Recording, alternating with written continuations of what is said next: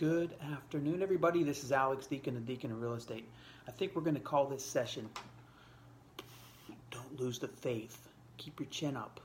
It's all going to work out. Okay? It's a tough business. Being a landlord, owning rental property, very difficult. If it was easy, everybody would do it. So, you know, being experienced as I am doing this for 25 plus years, uh, I know that cash flow is not always king.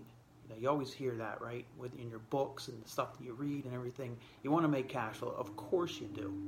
It just doesn't always work out that way. You know, some properties don't cash flow. But if you look at the long term of real estate, length of time will always pull you out of a bad purchase. If you purchase something now that's not so good, you made a mistake, okay, you could probably weather the storm, lose a little bit of money each month or each year.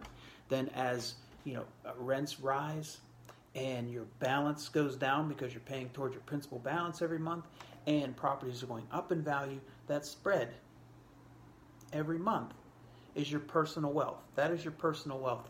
So what I do in many cases, because I'm not perfect, I make mistakes. I buy three to five properties a month.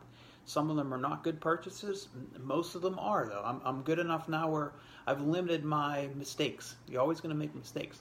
So look at my balance sheet and I say, okay, what I owe on all my properties is X million dollars, and what the value of them is Y million dollars. And holy cow, I am this much more of a millionaire this month or this year than I was last year.